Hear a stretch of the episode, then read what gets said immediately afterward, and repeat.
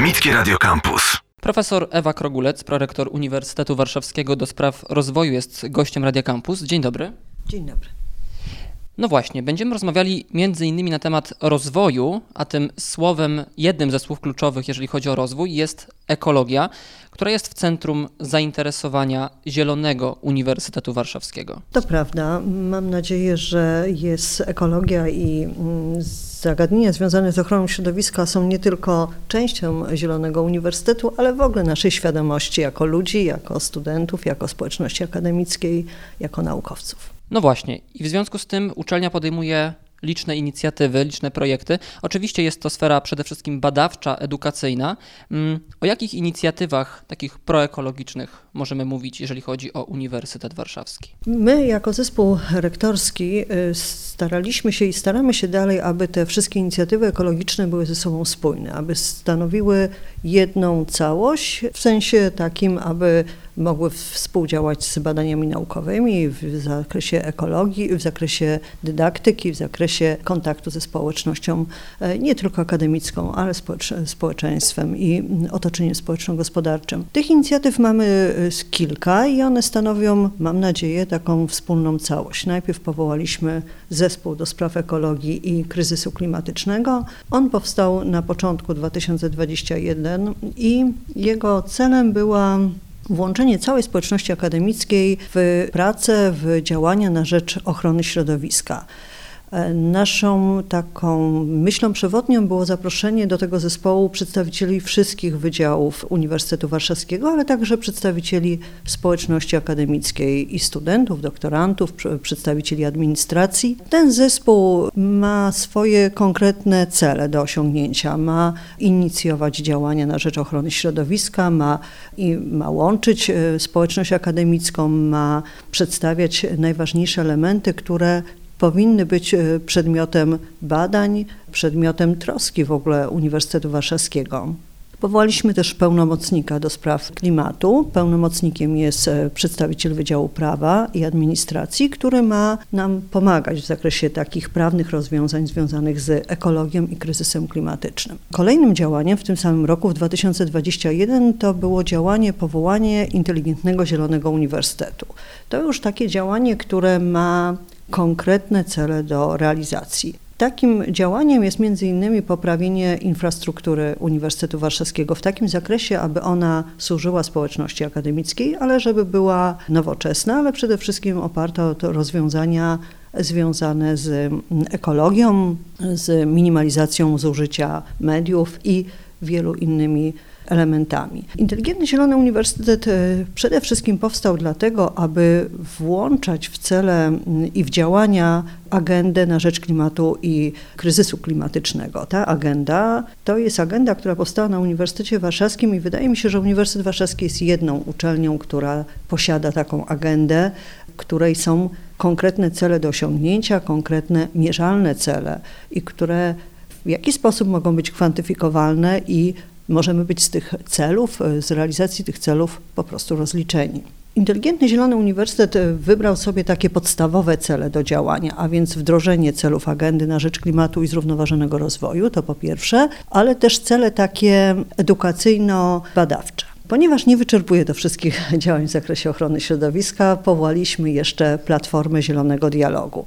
Platforma ma z kolei jeszcze inne cele. Platforma to jest takie działanie, które powinno pokazywać, e, jak Uniwersytet Warszawski, właściwie potencjał intelektualny Uniwersytetu Warszawskiego może działać, może wpływać, może być wykorzystany dla celów ekologicznych nie tylko uczelni, ale i Warszawy, państwa, Europy itd. Zanim przejdziemy do Platformy Zielonego Dialogu, te wszystkie inicjatywy pokazują, że uniwersytet jako jednostka jest właśnie tym podmiotem, który ma być pionierem, który jest inspiratorem dla otoczenia zewnętrznego, który ma przodować w realizacji działań, no właśnie pionierskich, tak, w zakresie ekologii, który to temat jest dla nas wszystkich palący, tak, czyli to uniwersytet jest tym, no właśnie tym podmiotem, który ma być przykładem dla innych jednostek, czy to, czy to już władz państwowych, samorządowych, organizacji wszelakich. No mam nadzieję, że tak jest. Uniwersytet Warszawski jest przecież najlepszą polską uczelnią, to jest oczywiste, ale też ma ogromny potencjał intelektualny i możemy z powodzeniem ten potencjał intelektualny wykorzystać dla właśnie takich celów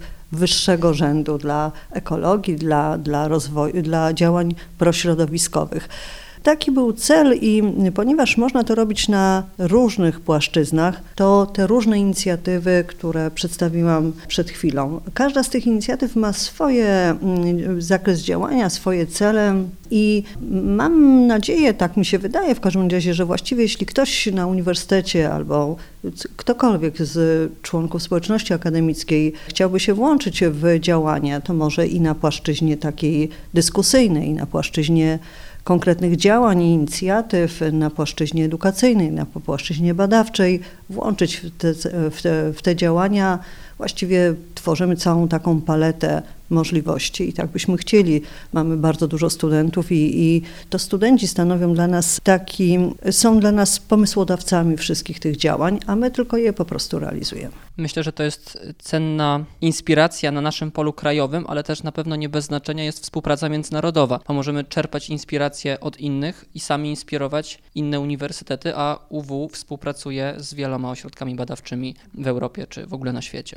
Mam wrażenie, że nie jesteśmy tylko pionierami właśnie w Polsce, tak jak pan powiedział, ale jesteśmy też w Europie. Uniwersytet Warszawski jest członkiem For You Plus, to jest taki grupa uniwersytetów europejskich, w którym prowadzi, prowadzimy wspólne badania, wspólne inicjatywy, także edukacyjne, ale jeśli analizujemy zakres badań czy zakres działań na rzecz ochrony środowiska, na rzecz działań proekologicznych, to wydaje mi się, że właśnie ten y, nasz Uniwersytet Warszawski jest pionierem także w Europie. To my jako pierwsi w Polsce, ale jedni z pierwszych w Europie wprowadziliśmy taką inicjatywę Zero Waste. To my mamy agendę na rzecz klimatu i zrównoważonego rozwoju, w którym mamy, jak wspomniałam już wcześniej, takie cele mierzalne, czyli takie działania, które chcemy osiągnąć to my jako Uniwersytet Warszawski chyba jedni z pierwszych w Europie wprowadzamy minimalizację zużycia mediów, ale taką minimalizację opartą o e, mierzalne też czynniki. Także mamy nadzieję, że w 2030 nasz ślad wodny, węglowy, środowiskowy będzie zminimalizowany. I to są takie działania nie tylko ogólnopolskie, nie tylko jesteśmy pionierami w Polsce, ale mam nadzieję i głęboko w to wierzę, że także w Europie. Przejdźmy właśnie do platformy Zielonego Dialogu, dlatego że tutaj dwa bodźce ostatnie przyczyniły się do tego, aby tą platformę powołać. COVID-19, wojna w Ukrainie, to są wydarzenia, które pokazały nam, że świat jest nieprzewidywalny i tym bardziej powinniśmy postawić na no właśnie na co? To fakt, że mm, my myślimy o ochronie środowiska w szerszym kontekście. Myślimy, każdy z nas jest zainteresowany ochroną środowiska bez względu na to, w jakim wieku jesteśmy, bo chcemy, aby Polska, aby Warszawa, aby Polska, aby Europa, aby nasza Ziemia no, była w minimalnym stopniu zmieniona przez czynniki zewnętrzne, przez antropopresję. Naszym celem jest e, minimalizacja wpływu człowieka na środowisko i minimalizacja w ogóle wpływu e, zmian zmiany tego środowiska. Platforma Zielonego Dialogu ma być taką bazą, taką platformą do wymiany myśli. I prawdopodobnie, gdyby nie te dwa czynniki, o których Pan wspomniał, takie czynniki, które były dla nas nieprzewidywalne i które trudno mówić o ich e, skutkach, bo jeszcze właściwie się nie zakończyły, to skłoniły do takiej głębszej refleksji nad, nad tym, jak powinniśmy postępować, jak można się przygotować na niektóre działania. COVID-19 i skutki COVID-19 pokazały nam jednoznacznie, że my nie jesteśmy przygotowani. Nie umiemy przygotować się, bo nawet nie umiemy zaplanować, zastanowić się nad tym, jakie mogą być te skutki. Nie mówiąc już o wojnie na Ukrainie, gdzie, czy w Ukrainie, gdzie no, napawa nas to ogromnym smutkiem. E, widzimy, że nie umiemy zaplanować działań, nie umiemy przewidzieć działań.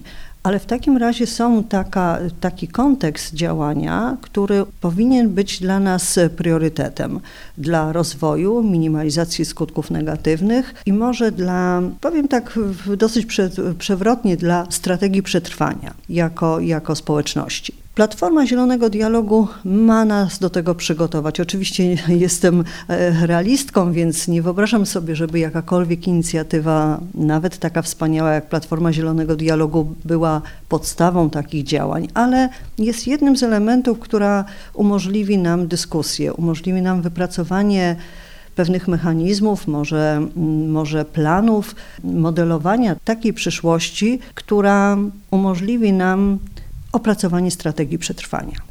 Nie jestem pewna, czy, czy, czy to jest ostatnia inicjatywa, czy to wyczerpie nam cały, cały pakiet działań, ale gorąco w to wierzę, że dyskusja i taka dyskusja w ramach Platformy Zielonego Dialogu między społecznością akademicką, między naukowcami, między studentami, ale przede wszystkim otoczeniem społeczno-gospodarczym pozwoli nam na wykorzystanie naszych zasobów w 100%. Wykorzystanie naszych zasobów, ja to już któryś raz z rzędu mówię, takich zasobów intelektualnych uczelni, że nasze wyniki badań będą mogły być prezentowane gospodarce, firmom, społeczności, a nasze wyniki badań są naprawdę istotne dla, dla działań proekologicznych. Uniwersytet powinien być tym miejscem, gdzie toczy się dyskusja, gdzie toczy się debata, i właśnie wojna w Ukrainie wymusiła na nas niejako powrót do jeszcze szerszej dyskusji na temat bezpieczeństwa, między innymi energetycznego Polski. Bo to bezpieczeństwo, jak się okazuje, jak pokazała właśnie wojna w Ukrainie, jest bardzo kruche. Bezpieczeństwo jest kruche i, i widzimy teraz, jak e,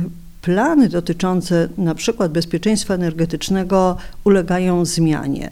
Właściwie może nie plany, ale w ogóle mm, kopaliny, jak, y, czy, czy kopaliny, czy węgiel, czy, czy ropa, czy gaz, czy węglowodory, jak one stanowią istotne ogniwo w działaniach y, i w planach rozwojowych każdego państwa. Ja jestem geologiem, więc ja ochronę środowiska widzę w pewnym stopniu inaczej niż, niż przedstawiciele nauk społecznych czy nauk ścisłych. Geologia to zawsze była taka wiedza, która wskazywała, jak można wykorzystać kopaliny, jak można wykorzystać zasoby naturalne na rzecz społeczności z poszanowaniem oczywiście ochrony środowiska. I wojna na Ukrainie pokazała nam, że to bezpieczeństwo energetyczne, wykorzystanie kopalin musi być przemyślane raz jeszcze. Musimy się nad tym zastanowić, aby jednocześnie chronić środowisko, ale jednocześnie z drugiej strony zapewnić bezpieczeństwo kraju, bezpieczeństwo nas wszystkich. Sposób wykorzystania kopalin to jedno, ale obszarem,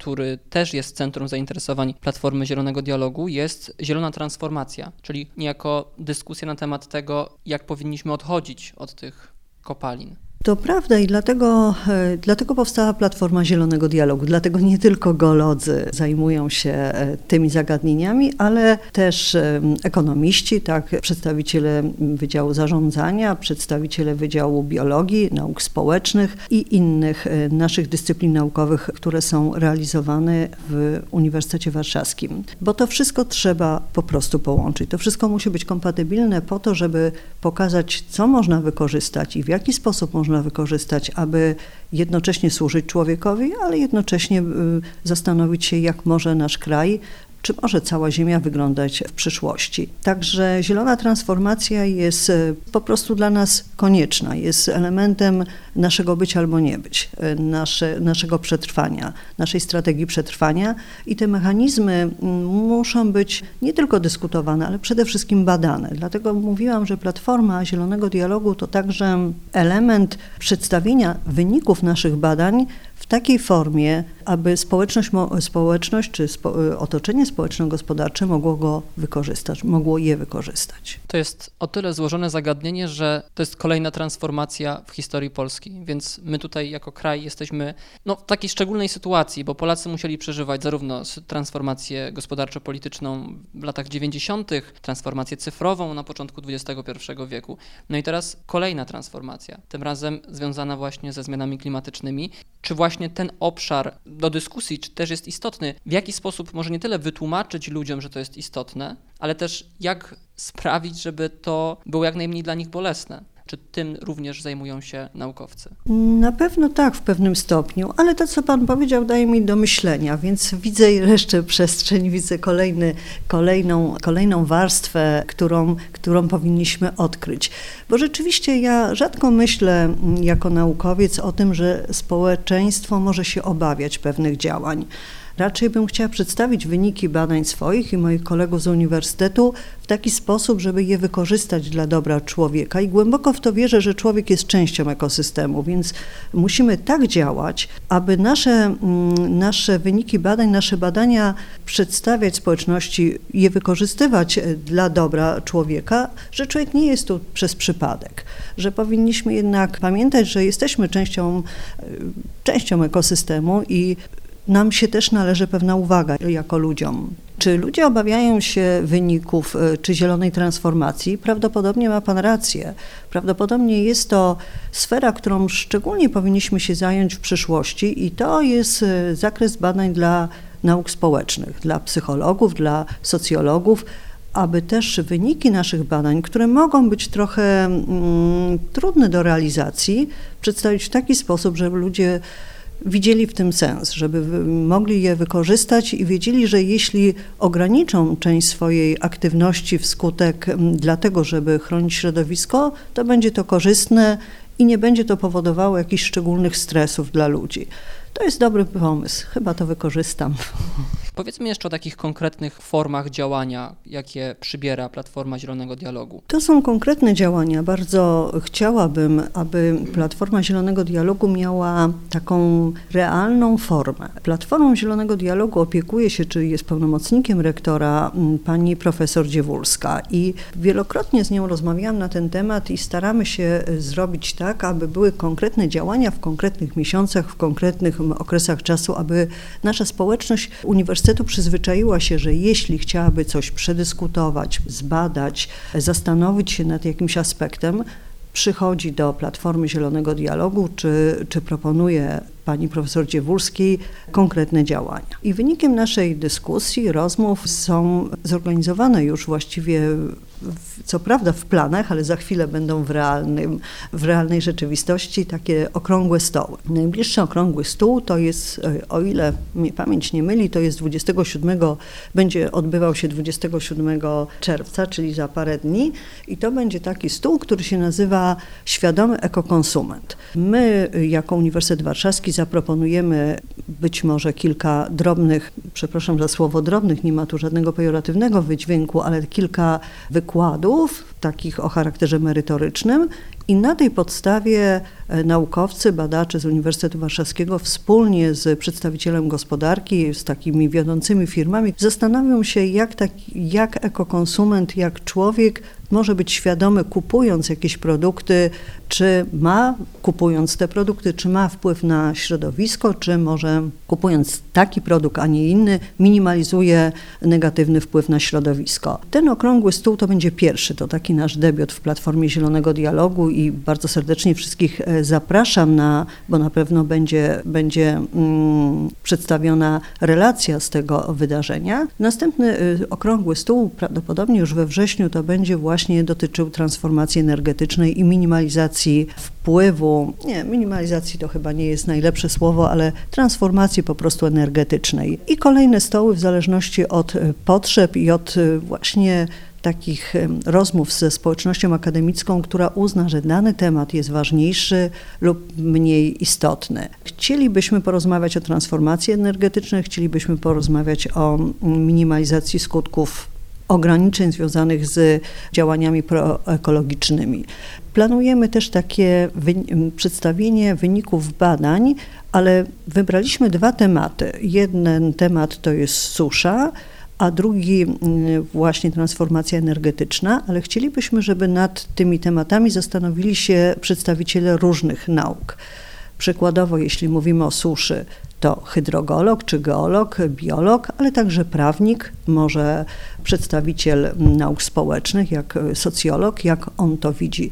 Żeby przedstawić jakiś problem badawczy, ale z punktu widzenia różnych specjalności naukowych, różnych, różnych odniesień merytorycznych. Być może efektem takich badań będzie to, o czym Pan wspomniał wcześniej, przedstawienie jakiegoś problemu środowiskowego, ale w taki sposób, aby pokazać e, szerszym społeczności akademickiej i minimalizować strach przed jakimś problemem ekologicznym, przed problemem środowiskowym, na przykład przed suszą czy transformacją energetyczną.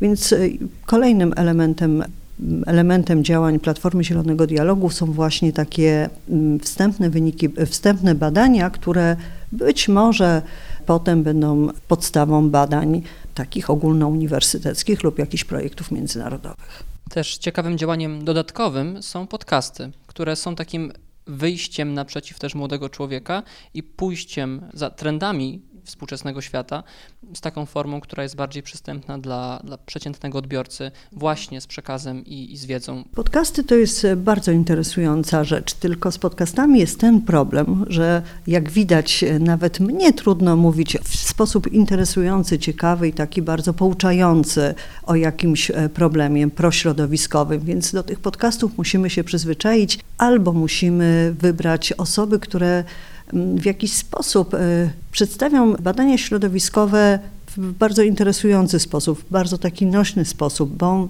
z podcastami jest chyba tak, albo ja się mylę, że jeśli podcast nie jest interesujący, jest po prostu nie, y, ludzie go nie słuchają.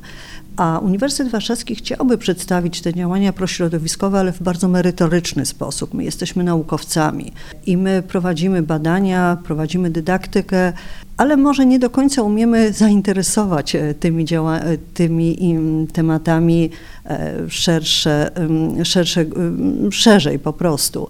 Więc podcasty stanowią dla nas bardzo interesujący element naszych działań. Wiemy, że powinniśmy, powinniśmy się do tego przygotować, ale mam wrażenie, że jeszcze musimy się trochę w tych sprawach douczyć. Gdy patrzy pani profesor w przyszłość, to jaka wizja się tam rysuje? To jest wizja pozytywna, bardziej realistyczna, mam nadzieję, że nie negatywna. Ja bym powiedziała, że tak na granicy pozytywnej i realnej, realistycznej. Raczej pozytywna, raczej pozytywna, bo ja mm, zwróciłam uwagę na jeden fakt, że jak zaczęłam zajmować się zagadnieniami ekologicznymi tu na Uniwersytecie Warszawskim, to nie spotkałam osoby, która nie chciałaby mi pomóc w tych działaniach cały zespół rektorski, y, moi koledzy z zespołu kanclerskiego i koleżanki również oczywiście. Wszyscy byli ogromnie tym zainteresowani. Y, dzisiaj nawet na konwencie przewodniczących samorządu przewodniczący poprosił mnie o taką krótką prezentację dotyczących działań ekologicznych i właściwie na każdym etapie wszyscy chcą się włączyć. I widzę, że tu nawet finanse nie odgrywają tak dużej roli. Wszyscy są zaangażowani w te działania, chętnie ze swoich e, tematów, e, badań dołączają się do tych inicjatyw i pod względem e, merytorycznym, ale także finansowym. Zarówno Uniwersytet Badawczy, który ma oczywiście swoje inicjatywy w ramach IDUB-ów, włącza się w finansowanie działań proekologicznych, więc chęć działań, tematy, które się pojawiają, rozmowy, między innymi dzisiejsza rozmowa, pokazują mi, że jeśli wszyscy chcemy iść w tym kierunku, jeśli wszyscy widzimy potrzebę działań prośrodowiskowych, to wizja przyszłości może być tylko pozytywna. I tym pozytywnym aspektem kończymy naszą rozmowę. Bardzo dziękuję. Gościem Radia Campus była profesor Ewa Krogulec, prorektor Uniwersytetu Warszawskiego do Spraw Rozwoju. Jeszcze raz bardzo dziękuję za rozmowę. Bardzo dziękuję. Radio Campus. Same sztosy.